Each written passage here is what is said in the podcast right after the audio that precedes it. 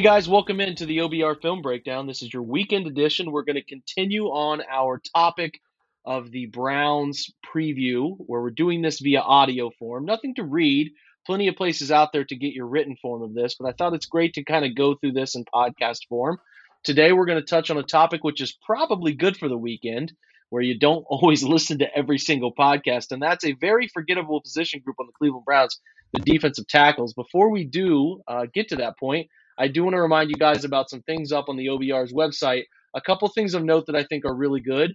We did an analytics study. I shouldn't say we, it was all Anthony Reinhardt here who did an analytics study on win probability with how many games Deshaun Watson suspension will cost. So, looking at what the impact will be in those early season to late season games if he is suspended something of like 12 games, uh, if that's what the decision is, uh, how many the Browns can withstand, what the win probability looks like, how everything shifts with a different quarterback like Jacoby Brissett in there. So that is well worth your time and is a free read. And then AFC North player rankings, Cody Sook put out his uh, edge rusher edition. So you should take some time to read that one as well because he gives you his reason why Myles Garrett is clearly better than TJ Watt, despite the delusional folks that are our neighbors to the east. Anyway, we're going to get to today's episode. Like I said, not an exciting position group to talk about by any means, but I'm excited to bring in Jared Mueller, who I love doing podcasts with because I think he brings great insight. And we're going to talk about a pretty terrible group. What's up, Jared? You know, I guess we're we're fitting. We get we're going to play some pretty terrible golf here soon, so works out really really well. Terrible group to talk about. Probably some terrible golf going to be happening. It's a good combination, brother. Yeah, here Saturday the OBR group and, and Jared's going to join us too, getting together to play some golf. It will be a lot of bad swings, so um, you know, but but what we'll soak up some sun and have some fun and uh, uh, probably more fun than we'll have talking about this group. Like defensive tackle group, I think it's pretty abundantly clear at this point, Jared, that they don't care all too much. They think they can get by without spending a ton of money, a ton of draft capital at this position. Maybe they will eventually if the right person comes along at the right price or the right draft selection. But for now, our evidence only in the Andrew Berry era is that they don't they don't care all too much about this position. Do you think that vibe is true, or that they just haven't quite run across the right guy at the right time? You know, I think both of those can be really true in that it seems, and again, we're we're going based on you know this is the third off season for Andrew Berry and Kevin Stefanski. It seems that they believe that if you don't get that kind of guy, that top level guy, um, you know the the Aaron Donalds of the world, and anybody else you want to talk about on the interior, that you want to pay $5 million or less and or you want to spend a third round pick or less and even when you look at all of those players uh, outside of Andrew Billings who was just a big boy in the middle everybody else is generally at least the ones they've spent some money on or a third or a fourth round pick on have have really seemed to be more of a kind of a tweener role where uh, you know, they're they're not really investing in that stout big guy. It doesn't seem like, and they're not really finding. Uh, we'll see with with their fourth rounder this year, but not really finding that real aggressive, dynamic player either. They're they're more kind of balanced players who aren't really that great at anything, but aren't terrible at ever, anything either. So um, I just wonder if it's kind of maybe it's analytics. I don't know that if you're not a top guy everybody else is too similar to spend a second round pick or a late first round pick uh, or even you know that middle kind of free agent contract that you either spend big on a on a defensive tackle or you don't. Like that. Yeah i think i think that that i think we're saying a similar thing here where it is we haven't found a guy who fits the mold of either spending big free agent dollars or spending a high pick. I think the same can be still said about linebacker they just happened to find the right guy at the right time. So I, I, I, definitely think it holds true for a couple positions. If they had found a dynamic defensive tackle, I think they would have selected him in the second round. They just haven't found that evaluation or found that free agent on the market. But it doesn't mean they totally, you know, they're not trying to field a bunch of bums here, but they certainly have got to invest dollars in the team in certain positions. And it feels like they've tried to make late round value plays. They need somebody to hit here, right? Like they definitely need – uh, one of these Perrion Winfrey, Jordan Elliott, Tommy Togiai's to take off. Because if they don't get that, they miss on all of these guys, and it remains a massive me- sort of ne- negative tough thing to say there. Net negative. net uh, negative. Yeah. They're gonna they're gonna have to keep doing it. While they would probably prefer to not keep doing that over and over again. So we'll see. I mean, it's tough to beat last year's group led by the two Maliks, Jackson and McDowell, who started out strong and gave people a lot of opta, uh, a lot of optimism. And uh, you know, Malik McDowell was seemingly a force as a one tech and was able to sort of his his goofy little one foot back stance he was using and all of that. Like he was making some disruption happen. And Malik Jackson could at times be a disruptor, but they were so inconsistent and by the end of the year completely depleted that I do wonder if their theory of continuing to take similar body types, not necessarily run stuffing big guys, more of the agile pass rush types, even though I don't think any of these guys are pass rush specialists, if that by the end of the year, if you're playing those guys a ton and you don't have somebody to just eat double teams in the A gaps or B gap, depending on where they're aligned, it starts to wear your group down. So they're definitely pushing for depth, trying to play more guys. And I think that's smart, but I just wonder if these guys are going to have anybody that ends up being redeemable. Yeah, and I think, you know, does is this the part of the roster that is just churning year after year after year after year, right? Uh, and then we talk, you know, the the defensive end, the edge group has some of the bigger guys, even though they didn't spend a ton of time in there. You know, Alex Wright, Jadeveon Clowney, Myles Garrett are bigger guys that can go inside. But yeah, it just feels like a group that um, is going to churn over time, and and throwing a one year deal at Billings or at Bryan. Okay, let's see what they have. Uh, you know, Bryan is obviously a former first round pick with some upside. So yeah, it's just it's just interesting is is what we're going to say about this group and and the direction the Browns have gone. Yeah, I think too something interesting to say here is that you always people talk about following the money, right? Following the money for the answers you want. And when you look at where the Browns invested their UDFA dollars, okay, wide receiver and tight end, pretty obvious they don't feel great about those groups. Don't think it takes a ton of stretching the imagination after the first two tight ends and after the you know Amari Cooper and maybe Donovan Peoples Jones, you start to get into a whole bunch of questions. They invested there, right? It's pretty clear that we're going to talk about two UDFA's that they also seriously invested in in this position. They didn't go out yeah. and get a ton of UDFA's at a bunch of other spots, right?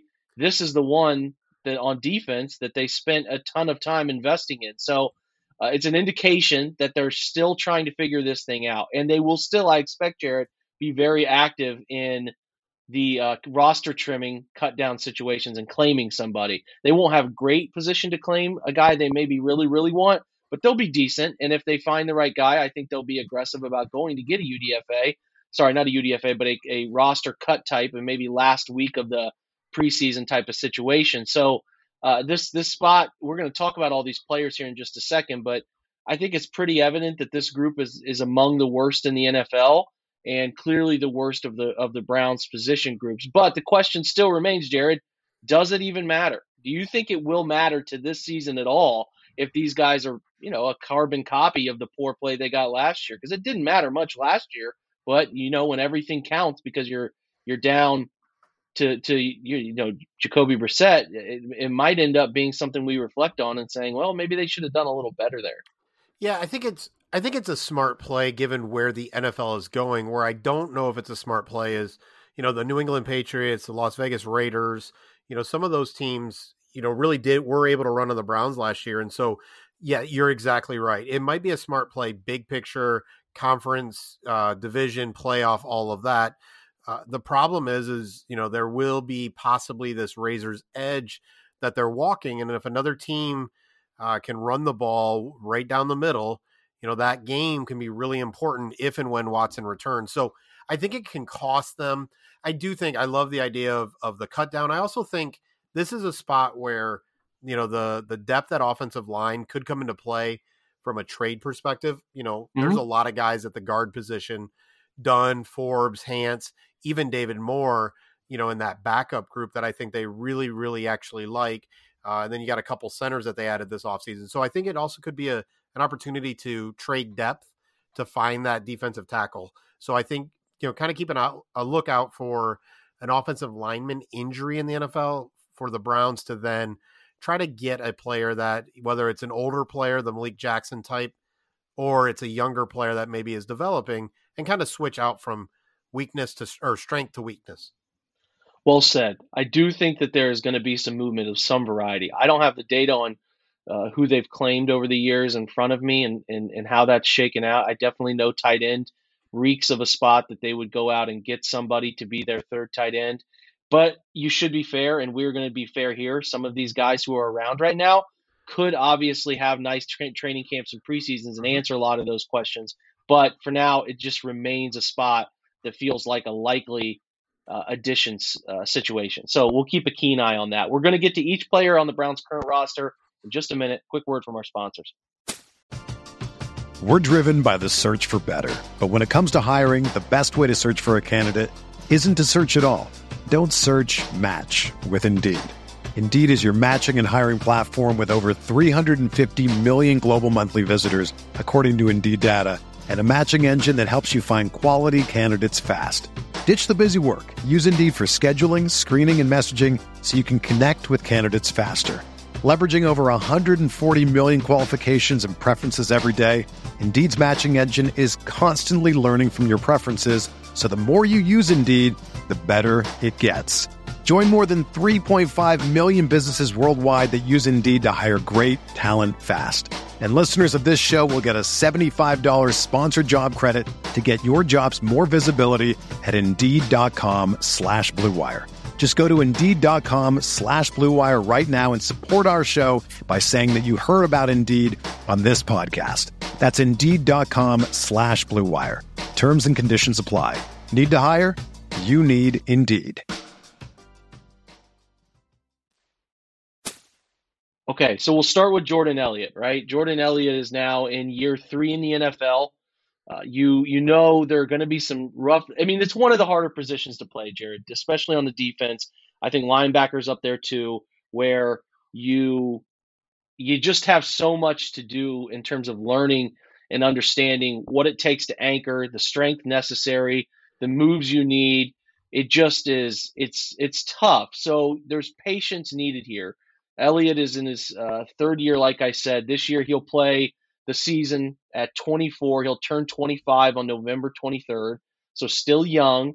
He was a round three pick in 2020, pick 88. The problem here is that he just he just hasn't played well, and he didn't get better last year. So I watch Elliott, and I'm concerned about what what is he what is he going to be good at? What's his niche? He only had 10 pressures last year on 258 pass rush snaps. That is that's a hmm. big problem. Three hits, one sack, six hurries. He had only 10 stop tackles and 206 run defense snaps, and he's pretty much graded in the 40s across every portion of PFF's grading that matters. Again, not the Bible here, but a part of a tool that to me validates a player that I just don't really I don't really see it with. He doesn't have any one thing that he does well. Uh, you know, there could be a year three breakout here. I'm not trying to say Jordan can't figure it out, but to me, I'm I'm pretty concerned. In those 462 snaps last year, he was a three tech for 582 of those snaps. He kind of slid out a little more, played a bit over the tackle, a bit wider, almost four eye uh, tech on 167. So he's not an interior guy. He's your three tech, and you need that to be a a bit of a dynamic player who can pass rush from that wider spot along the defensive line. So I'm curious what you think of Jordan Elliott and where do you think he goes from from here? If he has another level or two to figure out, or if he's just going to be sort of a jag. You know, everything we've seen, he looks like a jag. What's interesting is uh, I just wrote him up uh, last week for just kind of looking at Andrew Berry's drafts, and there was one week where he was the top graded PFF defensive tackle, like in the whole NFL, not rookies in his rookie year. Sorry, um, and you you just didn't see a lot from him last year. You didn't see pop. You know, like every player he lost weight and was in the best shape of his life last off season. And I yeah. wondered if they were interested in putting him in, in the, you know, in more of a, a nose kind of role, a one one technique type of role. But at six four, that's really tough to do. So you're exactly right. He is a guy who really plays like it would be better if he was six two and was anchoring and and some of that kind of stuff. But he's too tall and he's not strong enough to hold up against the run. And he just hasn't shown those those quick hands, the quick feet, uh, the combination of moves. You know, oftentimes it doesn't look like his upper and lower body is paired together. It just looks like things are happening, but he's going nowhere. Right? It's it's kind of the cartoon where you uh, the the one character has the hand on the forehead and the other character's feet are just moving. Uh, it kind of felt a lot like that, where he's he's doing things, but nothing is happening. There's no movement there. There's no pushing the pocket. There's no uh, penetration. Those kind of things, or very little of it. So uh, you're you're exactly right. Very tough position, but betting on a third year breakout from Jordan Elliott when it when the traits are just not there is is risky at best. Yeah, I just I don't have a ton of tape that shows me that. You're right. He had that Philadelphia game his rookie year, and 17 snaps. He got a 90.2 defense grade, 91.3 against the run. Uh, did not rush the passer well, but he did have a forced fumble, which is going to play a big part in that number. Uh, they kind of boost you up when you create turnovers. This, those are obviously important, so I'm not trying to knock that. That would be the game. I listen. He's he's not going to cost a ton of money. He's going to play this year with a 1.042 cap number, 123 next year, 1.383 the following year. There's not much collateral damage if you cut him in 20. Uh, sorry, he's actually at a 1.23 this year. I was off by year. So if they cut him, it would only cost 448,000 dead money. But they don't want to do that. They're going to keep him another year. His fourth year, if he plays as poorly as last year, is when it starts to get sort of dicey for me. So we'll see. I mean, Jordan Elliott's going to get every chance to start, it's a matter of how he shows up to camp. It's a matter of how he performs in those preseason games, whether he's a serious snap getter. So uh, we'll move on from him. Taven Bryan's the next guy. Uh, again, a first round pick, pick 29 for Jacksonville in 2018, who just who just never panned out. You know, I think he was a he was a really big PFF darling, which you know, fair. I, to, to, be honest, so was Jordan Elliott. Uh, uh, but you know, when he was coming out of college, I think he was Pro Football Focus, one of their higher graded defensive tackles he when he was at Missouri. But Bryan is uh, still young. He's 26. He doesn't turn 27 until the following year. He just turned 26 in March. Uh, so he's he's going to still play this year on a one year deal at a at a cheap number. Last year he had 14 pressures and 176 snaps. He had two sacks, six hits, six hurries.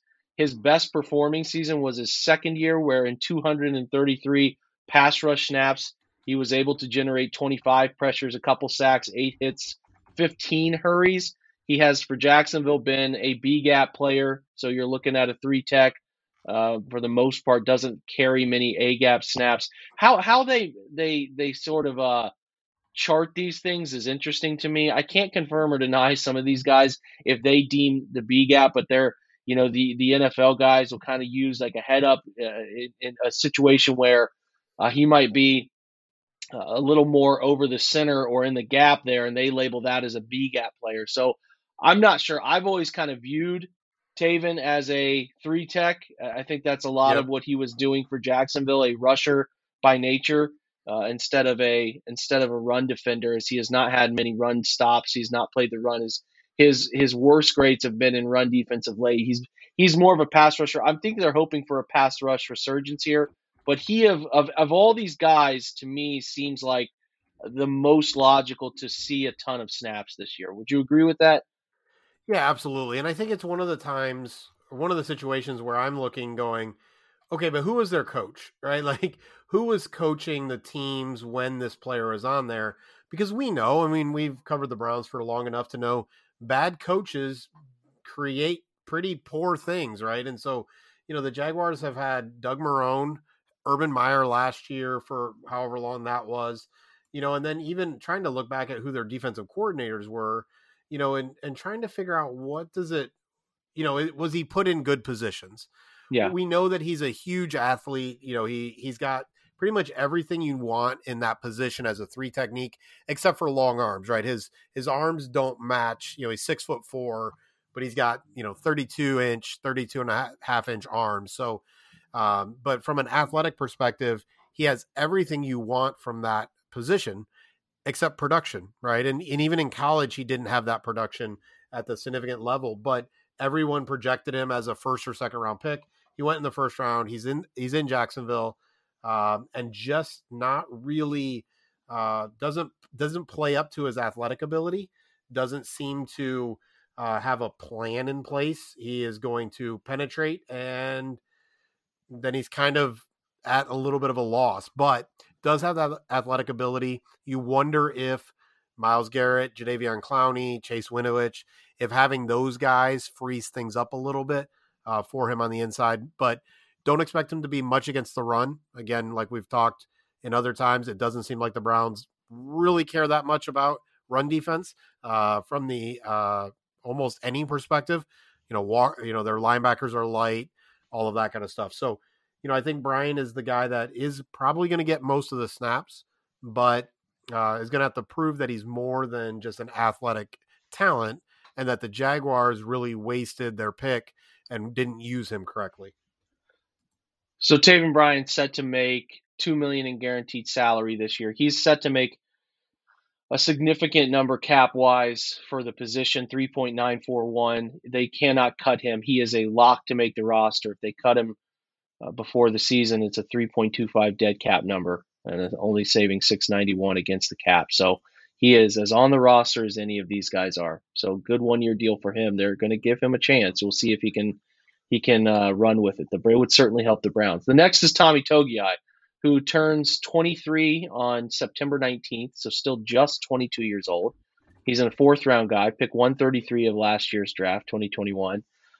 I did not love a lot of what Tommy put on tape. His 39.8 defensive grade is really rough. He was really rough in run defense, where I thought he got driven off the football far too much. I did not like his preseason, was not surprised he did not receive many snaps. He is a shade type of player, an interior guy that you need to be at 6'2, 300, can be an interior guy. So I hope he can figure it out and play some one tech for them and eat some gaps and maybe make run plays. But he had five stop tackles, didn't do much else, had two total pressures and 65 pass rush snaps.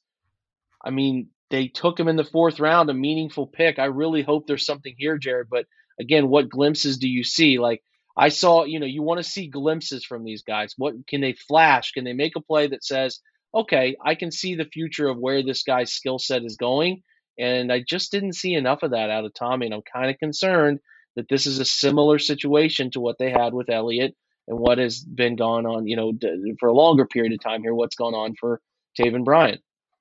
Yeah, that's you know when they drafted Tommy Togi, I was like, don't they have Jordan Elliott still on the roster? Right? Like obviously Togi is a little shorter, but seems like a lot like that same tweener player. Now Togi is ridiculously strong, but he's not laying on his back doing a bench press when he's taking on offensive linemen, right? So there's so much more to being strong from an NFL perspective than just bench pressing. But his 40 reps of 225, yeah, that is impressive. He's a hard worker. He puts in the effort. He is someone just maybe it's a little bit of the fact that I'm a Buckeye and and all that goes with that. He's someone who I still haven't. Jordan Elliott probably uh, pretty quickly. I was like, all right, this, I know what I know. Tommy Togi, I I didn't like what I saw, but there's a part of me that knows the work ethic, knows kind of the heart and the drive, and knows quite literally just that amazing amount of strength. And so, if they're going to put him at the shade, they need to kind of bulk him up a little bit, right? He needs to be put on that, you know, 4,000 calorie kind of diet thing that that you hear from some of the offensive linemen so that he really is just kind of setting his anchor um, and trying to use that strength uh, to be productive. But you're right, just from a pers- prospect perspective, you saw a Jordan Elliott type player coming out and and obviously different in a little way, but just again that tweener that doesn't do anything really really well and you would want to see that right like you said you'd want to see flashes even coming out you know as as a as a prospect didn't see those flashes that I was hoping to see for a, a, third and a fourth round pick, right? Some of those those type of picks need to have something you can build off of. You know, at least Taven Bryan had the physical attributes that really stood out to you. Togiai really still has that kind of uh, in the middle. Is he going to beef up enough? I don't think he's going to get much quicker uh, longer, those kind of things. So, you know, if, if he can really build on that strength, sure, but we really didn't see it on the field. Yeah, that's that's the thing for me. He just looked overwhelmed. He looked small and he looked overwhelmed by NFL linemen. Now, I'm not saying a guy can't change his body in the offseason. I'm not saying he can't get stronger, and I'm certainly not saying he can't figure it out. But to me, I just was not encouraged. We'll see if it ends up panning out for him. He feels like a roster lock at this point. He's still carries a dead cap number of over half a million dollars and you don't save much by letting him go, it's basically a wash. You have him at a 994 number this year, a 1.109 next year, 1.2. They they need something from him. There's not a doubt about that, yeah. but I'm just not overly optimistic at this point. But I'm a noted defensive lineman hater from some people. You know, I just, I just, I just need to see more flashes for me to believe you're going to be a guy. Let's go to the lone, real lone veteran that's been around the Browns for a bit here, which is, well, I, I should say too, we've basically talked about three guys who are a lock. I think we we feel like those mm-hmm. first three guys are are pretty much a lock to make the roster. Now, I mentioned yesterday that it feels like five defensive ends are making the roster. So five defensive tackles, you got ten defensive linemen. Sheldon Day is going to have to sort of play really well. You know, they have some UDFA's and Perrion Winfrey. We're going to talk in a minute, but uh, they they they have gotten some glimpses of Sheldon Day. He was in a, a quality grading perspective four times when he played last year. He graded out at a 64.7 across 233 snaps, 64 pass rush, 50 or sorry, 60 defense. Uh, sorry, in terms of run defense. I thought he was respectable when he was in there. He didn't look overwhelmed. I thought he anchored pretty well. Uh, just an opportunistic pass rusher where maybe you're assigned to play through the B gap and you kind of rip through and you get home. Nothing crazy. He doesn't create the unnatural pressures, right? He doesn't he doesn't put together an array of moves that get him where he needs to go. But I think he's NFL average at a lot of things that you need to be able to be uh, playing with leverage, among other things, and, and using your hands when you need to, having quick uh, quick arm based moves, club rip, things like that. You won't see. But a guy who, given an opportunity to to get through a gap, he can get there. He's he's older. I mean, he's certainly the veteran of the group at 28. He was a fourth round pick of the Jaguars back in 2016. He came to Cleveland last year from Indy the year before. 11 total pressures, two sacks, eight uh, quarterback hurries. He had a couple stop tackles. Uh, played more pass rush for them than run uh, defense. He had 144 pass rush snaps, 89 run defense snaps. He is set to. This is where it's dicey for him and why he really has to prove it, and maybe why he ends up back on the practice squad in some capacity here. His dead cap number is only 25,000. So you save 870 if you cut him you only lose 25k if you uh, end up letting him go before that and he only carries an 895 dead cap number or sorry total cap number if he makes the 53 so I, I like Sheldon Day. I think he's got a really good chance, but I'm I really don't. The money, you know, we talk about following the money here for some of these decisions. The money's not in his favor, so he's going to have to he's going to have to be really really flashy early in training camp and preseason, which is not Sheldon Day's game, right? Like Sheldon Day, I, don't know if PFF has him actually lined up at defensive end, but I felt like we saw him at defensive end more than two snaps, right? Like you notice when a six foot one, 300 pound defensive lineman is outside. So more memorable than probably the amount of snaps, but he's someone who knows what he is, right? And I think that's probably what Jordan Elliott and Tommy Tommy Togi I haven't figured out is who they are. Sheldon Day knows he's six foot one He's got to play with leverage. He's got to get underneath people. He's got to shoot those gaps. He's got to keep people's hands off of him. So that's where I think he does provide them kind of that that higher floor, really low ceiling, right? Like his floor ceiling might be the same thing, but mm-hmm. there's you know exactly what you're going to get from Sheldon Day. He's going to be in the right position at the right time. He's not getting generally blown off the ball, not because he's strong, but because he knows what he's doing uh, with his body, um, with his hand placement, with his feet placement, all of that kind of stuff. So obviously, we're not, I say a lot of these positives, but they're positives comparable to expectations, right? Um, comparable to you know a first round pick in Bryan and third and fourth round picks and the other two guys. Sheldon Day has jumped around a little bit. I believe he was with San Francisco for a little while, but given expectations, given that low contract, Sheldon Day knows what he's doing, does what he can given that, and isn't going to make huge mistakes. And so, um, you know, I think for the Browns, there's some value there. Uh, but you're right. Follow the money, and you see a player who they're do they rather cut the 28 year old who knows what he's doing instead of you know some of the UDFA guys we're about to talk about. I think you're you're, you're spot on with Sheldon Day, except for the fact, to be honest, Jordan Elliott is on my list of could be a starter or could be cut. So I'm a little bit yeah closer to him being gone than than anything. And so if I have to rely on someone, I probably want to rely on Sheldon Day more than Jordan Elliott at this point in time, uh, unless Jordan Elliott shows that year three is his year. It's true. You, you kind of get into this decision making of uh, where, to me, it'll boil down to if one of these young guys of those first three shows up and they're just they're just either not ready to go, not in shape, not not uh, practicing hard, whatever that could be, they'll cost themselves a spot because a guy like Sheldon Day is sort of sitting there.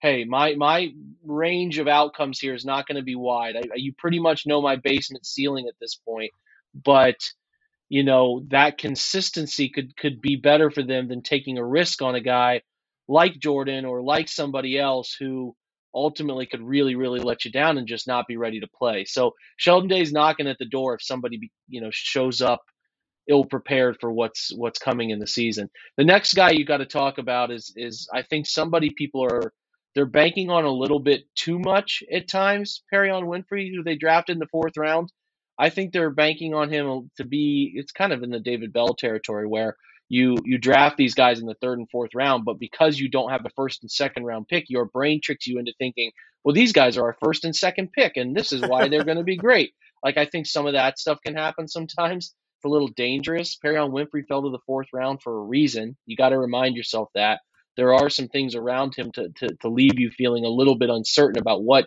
his actual outcome will be, given sort of the unpredictable nature of his game. If you go back and look at some of his grading charts and tape, there is a lull in the middle of the season where he didn't even look like he belonged. Then he'll show up and he'll dominate the very end of the season. He'll go to the Senior Bowl and be the best defensive tackle at the Senior Bowl. And you're like, where is the actual serious middle ground here? What is he really? And that's why he falls to the fourth round, despite people mocking him to Cleveland in the second round. People of serious drafts, uh, you know, importance, mocking him to Cleveland in the second round. So it was a wide range of views on the guy, and it's a wide range of outcomes that remain possible here for him. He finished with a 59.7 collective defensive grade last year, strong in the pass rush category, but weak in run, and that seems to be a theme here. He had 29, uh, 285 pass rush snaps. He had 29 pressures, six sacks, six hits, 17 hurries. Had I, I think some games where he had a five pressure game against Tulane, six against West Carolina, three against Texas, five against Iowa State. So he showed he flashed. Oklahoma State, he was pretty strong in that one too, um, in some games, but just not consistent enough to be anything above that. And some people are banking on because of his crazy opening interview and some of the the nature of him. Like they think he's going to be that guy. I think he's got a nice chance to be a solid pass rushing defensive lineman, but I think you have to go into this year reminding yourself a lot of the things we said earlier, Jared, about other young guys at this position, about how hard it is, and uh, you know the the learning process for guys who think they're pass rush specialists who, oh yeah, they can run the ball here, or oh I got double teamed, I wasn't expecting that double team to transpire.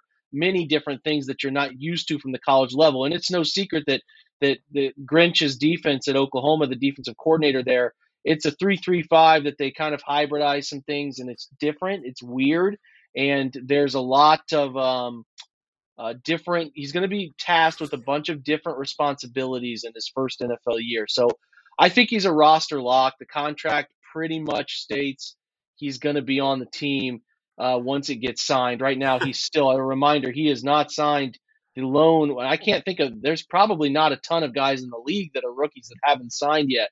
So he's kind of holding out. And I know you have a little bit of insight into why he might be still holding out. It's not really talked about enough, but once he signs it, he's pretty much going to get two years, like most of these guys will, before it becomes really stomachable to let them go.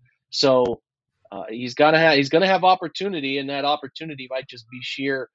Uh, everyone in front of you stinks, man. So we're gonna give you a shot, kind of thing. yeah, I think Perrion Winfrey actually his interview really kind of speaks to his playing style. Like he is all go and not a lot of nuance to the game, right? And so, you know, misdirection, some of that kind of stuff, he might luck into uh, getting that tackle and tackle for loss, but he's a lot of all go. Uh, maybe a little slow off the snap, a little slow off the snap, but uh, once he goes, he's just going. And so he's either going to make that big play or he is not even in the play, right? So yeah. he's the guy that looks up from his pass rush move or his whatever move he does and is like, wait, the ball's over there. How did that happen? Like it, it just is right now for him. Um, and and really kind of limited in what those moves are. But I think he's going to be a really interesting player uh, to see if there is a development, right? And that's really what's going to be key. Is you know when everything was vanilla in the Senior Bowl, well, that all or nothing kind of worked, right? And Uh, you know, at times in Oklahoma, like you talked about with the different uh, style of defense, you know, he's playing a little bit more zero one technique than the three technique he'll be playing in Cleveland. But I just see really smart offensive linemen and line coaches just saying, hey, let's set this guy up, right? We're going to clear him out of the play um, and just kind of really widen that widen that hole because he's going to think this or he's just going to react to this. And now Anthony Walker, JOK, you know, they're going to be stuck with this other offensive lineman kind of pulling and coming coming downhill on Perrion Winfrey. So he is one of 23 unsigned draft picks currently. Um, the majority of them are second, third, and fourth rounders. The fourth round picks, which I believe is still a majority of them, are all a little delayed because the Houston Texans gave their fourth round pick. The he's the second pick, uh, the their running back. They gave him twenty five thousand dollars guaranteed extra than what is slotted there, and so because of that, everybody behind him or a lot of people behind him wanted their agents want more money, right? They're like, he got twenty five more, give us twenty more, give us fifteen more. Cade York was the last Browns player to sign uh, with with Perrion Winfrey still unsigned because he's also a fourth round pick. So just little things. I don't know what the the grand total that that might lead to this signing happening, but still 23 players unsigned is kind of surprising. Yeah, more than I would have suspected, and I had actually completely forgot until we checked the Browns roster DTs. I'm like, well, why isn't he in there? He's at the bottom of the roster, still remaining unsigned. So that's something not getting talked about much, but we're going to have to hope it works out. They got about 20 days to get this contract signed before it turns into the rare modern training camp holdout that we used to see all the time. So keep your eye on that. There are two UDFAs that are also listed on the roster. One is Glen um, Glen Logan, LSU, who they gave actually a pretty decent amount of money to. He's uh, he's 24, I believe, is Glen Logan's age. He's 24, so that speaks to the UDFA setup here. He's uh, he had five years at LSU did not. I think he took a red shirt despite some low snap numbers in 17, or he cashed in on that COVID year. Not sure which. I, I have not researched that. He was pretty consistently sort of meh in the uh, department of grades. He was always kind of in the 60s with a severe uptick in the run defense aspect. So these two guys we're also going to talk about Roderick Perry are both sort of those interior guys. They push the 340 uh, pound threshold as Perry pushes a little south of that um, d- down into the 320, 310 area, but we'll do a similar sort of thing. And Glen Logan is is every bit of 6'3", 340 traditional shade nose guard type, and that's different for Cleveland. Certainly different from many guys they have. So I think they're taking a risk here. They gave him some serious money for a UDFA. They gave him uh, what looks to be a $710,000 cap number, $40,000 guaranteed, a $55,000 dead cap, which is more than uh, more than nothing, right? 55,000 dead cap there if they ended up cutting him. They saved significant amount of money uh, in terms of what would be against the cap there. But uh, Glen Logan is interesting. I've, I've looked at tape. He's kind of fine. He's he's going to eat some gaps. Like if they decide, hey, we want to keep this type of player as a rotational piece, he has a chance. It would be surprising to me to see them do this. Not totally unsurprising, right? Because because Glen Logan or, or Perry could go earn this job but both of them are UDFAs for a reason. They're older guys. Logan is the more interesting prospect of the two. I don't expect either of them to make the roster, but I do think Glen Logan, due to the practice squad flexibility now, which is better than ever, has a real chance to get back on the practice squad and actually have some sort of impact on seeing snaps this year because I do think they will want a guy like that to be brought up on some game days. Yeah, I think that's, you know, I think they're two players that are competing with each other, right? For that really that pure one, you know, one technique that that that nose kind of roll, uh, where they're like, can you be a big body who can anchor? Can you, uh, you know, uh, Perry's a little bit of a shorter, more of a a stout kind of mm-hmm. nose tackle, where uh, you know Logan is is just a big boy, right? Big enough that that last year he signed a uh, NIL deal with the WWE. And for those of you not a dork like me, that is the wrestling company that used to be called the WWF with The Rock and Hulk Hogan and all those guys. So he was one of 15 uh, college athletes that signed this NIL deal with the WWE. Not sure what he actually did with that. Uh, but part of that is because he is just a very large human being, right? So like they're like oh six four six five three something yeah yeah and and you know can can be funny or can can look serious great we'll do something with you uh so yeah i think you're just looking at two guys that are going to compete with each other for either a roster spot or to be that kind of um like you talked about the practice squad that you might want to pull up against the new england patriots las vegas raiders a team that that's really going to try to run the ball down your throat but you only need him for a few games and so these guys will be competing with each other one of them will be around one way or the other, most likely. Um, you know, obviously the money says Logan that fifty five thousand says that that was the signing bonus they gave him, so he's going to have dead cap because they gave him that money. It's already spent, yeah. so it's going to be that cap. So they gave him a real amount of money. So given his size, uh, some of the pedigree stuff, I think he's probably the guy that's most likely to either make the roster or the uh, practice squad but right now, with such, um, you know, with a lot of teams trying to figure out what their rosters are going to look like, if the Browns have a player that looks good, some of these lower teams may want to pick him up. Yeah, he'll be like, uh, was it Marvin Wilson last year, right? A guy who exactly. the Browns thought they could sneak. Yeah, they thought they could sneak him back onto their practice squad, and it didn't quite work out that way. So something to keep our eye on. That covers defensive tackle. We talked about all of them. Gave you some insights on WWE NIL contracts and how many UDF or sorry, how many uh, rookies haven't signed their rookie deal. We're doing all of it here. So uh, hopefully you guys enjoyed what again is a position group of concern, uh, which to me you can you can be okay with concern if you feel like there's potential.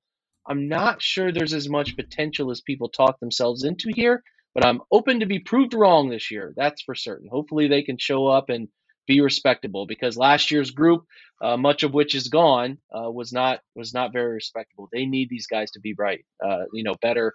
They need these guys to be significantly better. Uh, not okay. Let me take that back. I don't think they need to be significantly better, but I do think they need to find a level of respectability because if they don't and they have JOK getting clogged up with two guys getting to him at the second level or Jacob Phillips or whoever, I do think that causes a bunch of headaches you don't want. You want those guys at the second level roaming free, and you also don't want these interior guys as Myles and, and Clowney continue to turn the corner and push a quarterback up in the pocket. You need people to be able to clean that up, that that that advantageous situation that comes with a quarter, you know, quarterback having to step up. You need somebody to step up inside and make those plays around him. So I'm not sure the group is going to be very good, but I'm open to being proven wrong. And, and, I don't know if your stance is a little more optimistic than mine, but I don't feel great, Jared. No, my stance is pretty much in line with that. And and to be honest, the hope that they're going to play a lot of three and four defensive ends, or this is where Andrew Berry is, you know, maybe Martin Emerson looks really good and he trades Greedy Williams, right? Like that's really where my hope comes is that Andrew Berry might be able to create a miracle and find a defensive tackle that we actually trust because right now I'm pretty sure the one I trust trust the most and know what he's going to be is Sheldon Day and that tells you all we need to know.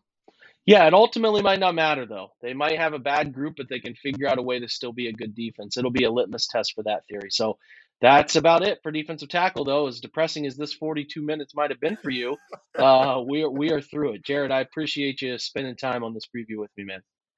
Absolutely. Loosen up, buddy. We got some golf to do. Uh, we will be hacking around the golf course tomorrow, guys. Thanks for checking out today's episode. Have a great Saturday if you're checking this out on Saturday or whatever day you're checking it out. We appreciate you taking some time and joining the show. So, uh, otherwise, thanks to Jared, thanks to the OBR for continuing to put out the the uh, content that you guys are enjoying. Continue to support this pod, the Twitch, and the website means uh, means everything to us. Thanks, guys. Have a great weekend and we'll be back probably with a Sunday episode too. So check that out as well. Till then, go Browns.